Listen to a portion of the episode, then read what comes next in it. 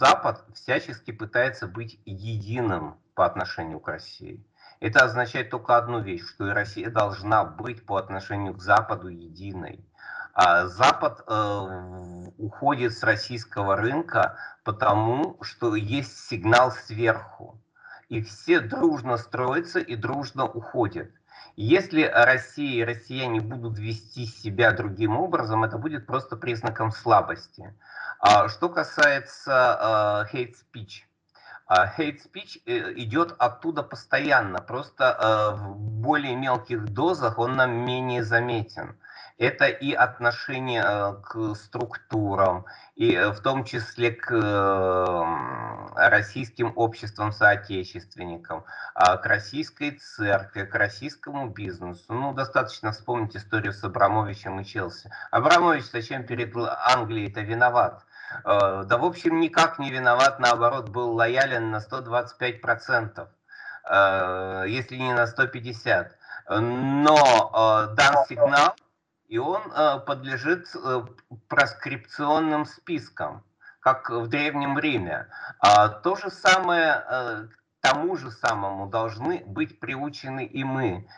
Когда речь идет о таких опциях, как война, пусть в данном случае она очень холодная, я надеюсь, такое и останется, и в значительной степени экономическая, психологическая и политическая, россияне должны понимать, что они находятся по определенную линию границы. У них нет опции выбирать, с кем они в данный момент. Российские границы открыты, можно уезжать, пожалуйста, хотите, уезжайте. Но вы должны понимать, что если вы там наговорите на, как это, сильно намного, то путь обратно вам будет закрыт. И все должны понимать, что в такой ситуации, в подобной ситуации, они должны придерживаться определенной линии поведения. Да, свободы ограничиваются. Так у Макдональдса тоже свобода ограничивается. Да, очень много у кого свобода ограничивается. Просто к этому надо относиться с пониманием и надо относиться с привычкой. Не всегда существует ситуация, которая позволяет делать все, что ты хочешь. Вот то же самое с Инстаграмом. Но нету сейчас опции по Инстаграму. Инстаграм совершил самое жесткое преступление по отношению к гражданам России. Он предложил их убивать. Это должно быть определенной проверкой на патриотизм. Если вы поддерживаете убийство своих соотечественников, пусть даже сделанное в таком виде, как бы несколько редуцированном, то вы находитесь в данном случае на стороне врага.